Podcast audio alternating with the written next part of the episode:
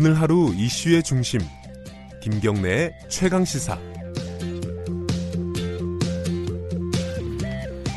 자 오늘 날씨 좀 알아볼게요. 그 태풍 프란시스코가 어제 밤에 소멸이 됐죠. 어, 소멸이 됐는데 아직도 비가 오는 곳이 좀 있다고 합니다. 그리고 앞으로 이게 8호였는데 9호, 10호 계속 예정돼 있습니다. 어, 한국기상산업협회 김승배 본부장 연결해 보겠습니다. 안녕하세요. 네, 안녕하십니까? 그 프란시스코는 소멸이 됐고요. 네 네. 어, 지금 비가 오는 데가 어디 어디입니까?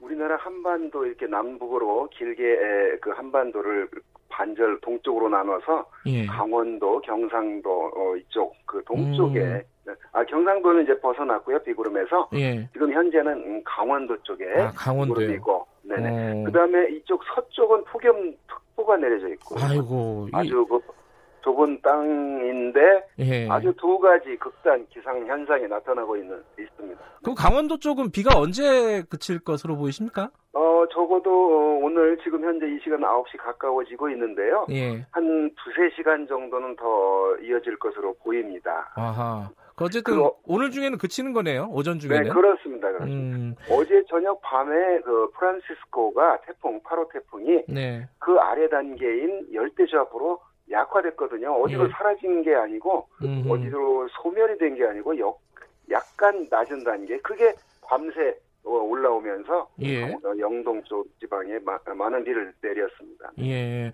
그러면 그 비가 전국적으로 다 그치게 되면은 네. 다시 막 폭염이 계속 되는 건가요? 그렇죠. 그런 어. 기상 조건 속에 들어가죠. 왜냐하면 지금 역시 강한 네, 구름만 없으면 햇빛이 강하잖아요. 네. 계절적으로. 어 그런데 이제 그 태풍이 이제 한번 어, 휩쓸고 지나간 뒤에 비를 뿌린 뒤에 더 이제 공기가 습해지니까 예. 우리가 건조한 상태에서 40도는 견딜 만한데 습한 상태에서 30도는 음. 굉장히 더위를 느끼거든요. 네. 네.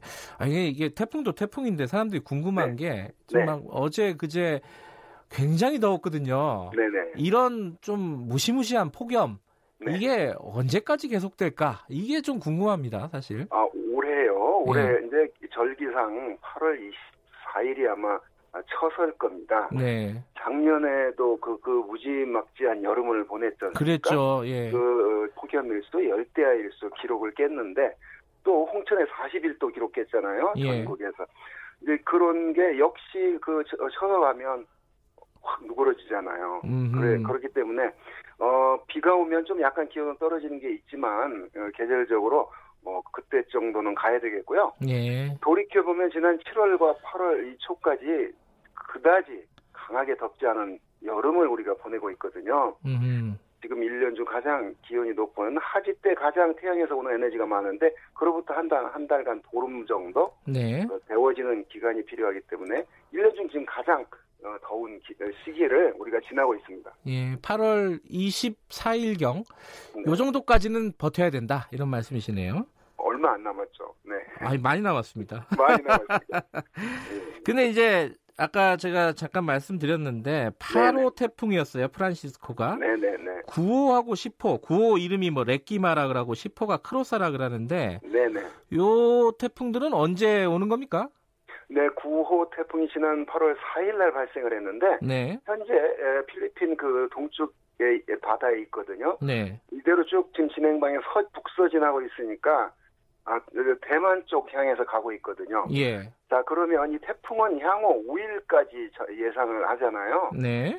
그래서 이게 중국을 어, 동해안을 스쳐 상해 부근 스쳐서 어 이게 오면서 이제 방향을 더 꺾어서 일본 쪽으로 향할 건지 네. 아니면 우리나라 제주도를 향할 건지 뭐 서해를 향할 건지는 지금으로부터 2, 3일 정도는 지켜봐야 될 것 같고요. 아, 지금은 판단하기가 좀 어렵 어려운 거네요. 지금 어렵습니다. 음, 이 태풍이 그 프란시스코 마찬가지고 네. 약간씩 이렇게 방향이 매일매일 바뀌잖아요. 네. 그거는 태풍 진로 예보가 빗나가서 그런 게 아니고 네. 그렇기 때문에 태풍을 오늘 한번 발표해놓고 그러면 5일간 발표 안 하면 되잖아요. 그런데 매일매일 발표하는 이유가 어, 그런 거를 이렇게 그, 어, 그 태풍이 가는 공기덩어리의 움직임이니까요. 예, 예. 기찻길을 가는 게 아니기 때문에 이제 그런 그런 의미가 담겨 있습니다. 좀 우려되는 지점은 없습니까? 레끼마라든지 크로사 같은 경우에? 아 크로사 우선은 지금 그 어제 오후에 괌 부근에서 발- 발생한 어, 10호 태풍인데 예. 이, 이, 이- 이거는 역시 그 어, 망망대해를 달려서 지금 일본 도- 그 남부 쪽을 향하게 오고 있거든요. 네. 그러니까 사실은 국어보다는 우리나라로 올 것인지 안 올 것인지는 좀 더좀 거리가 먼 쪽이거든요. 네.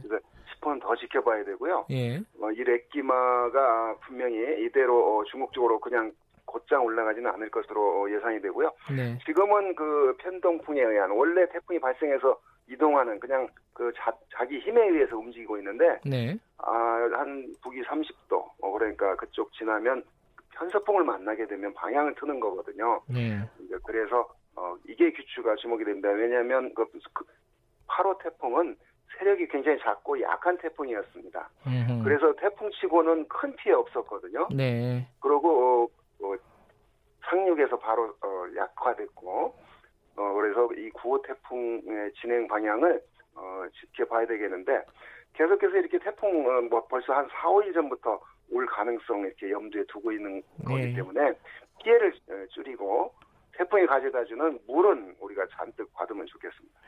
이 태풍이 예년에 비해서 어, 네. 좀 많아지고 강해지고 이런 측면이 있나요? 뭐- 전체적으로 네네 기 지구 온난화 얘기하잖아요. 예. 지구를 둘러싸고 있는 공기의 온도가 관측을 해보면 매년 올라가고 있는 건 상, 어, 사실이거든요. 그래요. 예. 네, 그래서 지구를 둘러싸이는 공기가 온도가 높아지고 또 어, 그런 그 공기가 어, 따뜻해지면 바닷물 역시도 기온이 높아지거든요. 예. 바다 수면 온도. 음흠. 그래서 어, 어, 지구 온난화로 태풍의 발생 개수는 그렇게 뭐 어, 통상 한 북서 태평양 지역에서 28개 정도가 발생을 하는데 네. 그게 뭐두 배 늘어나고 이러진 않거든요. 음흠.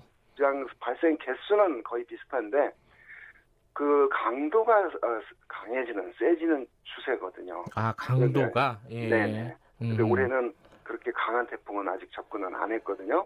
근데 어, 이게 우리나라만의 문제가 아니라 예를 들어 뭐 네. 미국 네. 어 미국도 이제 허리케인 같은 게 굉장히 강력해졌다고 하고요. 그렇습니다. 어, 멕시코 같은 경우는 뭐 우박이 막 큰 게 떨어져 갖고. 화재가. 되고 이런 기상 이변이 어 이런 아까 말씀하신 어 기후. 온난화 이 문제라고 네. 보면 되는 건가요?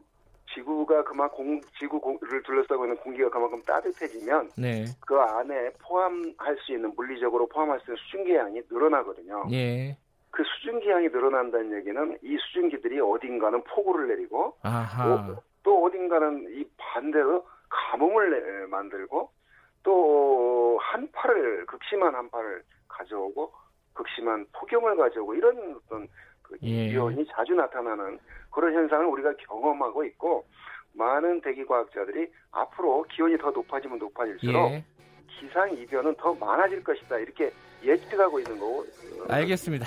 네. 예. 오늘 말씀 여기까지 듣겠습니다. 고맙습니다. 네, 네, 고맙습니다. 김승배 한국기상산업협회 본부장이었고요. 어, 8월 20 며칠까지만 버티면 된답니다. 자, 8월 7일 월요일 김경래 최강사 여기까지 하겠습니다. 내일 아침 7시 25분 돌아옵니다.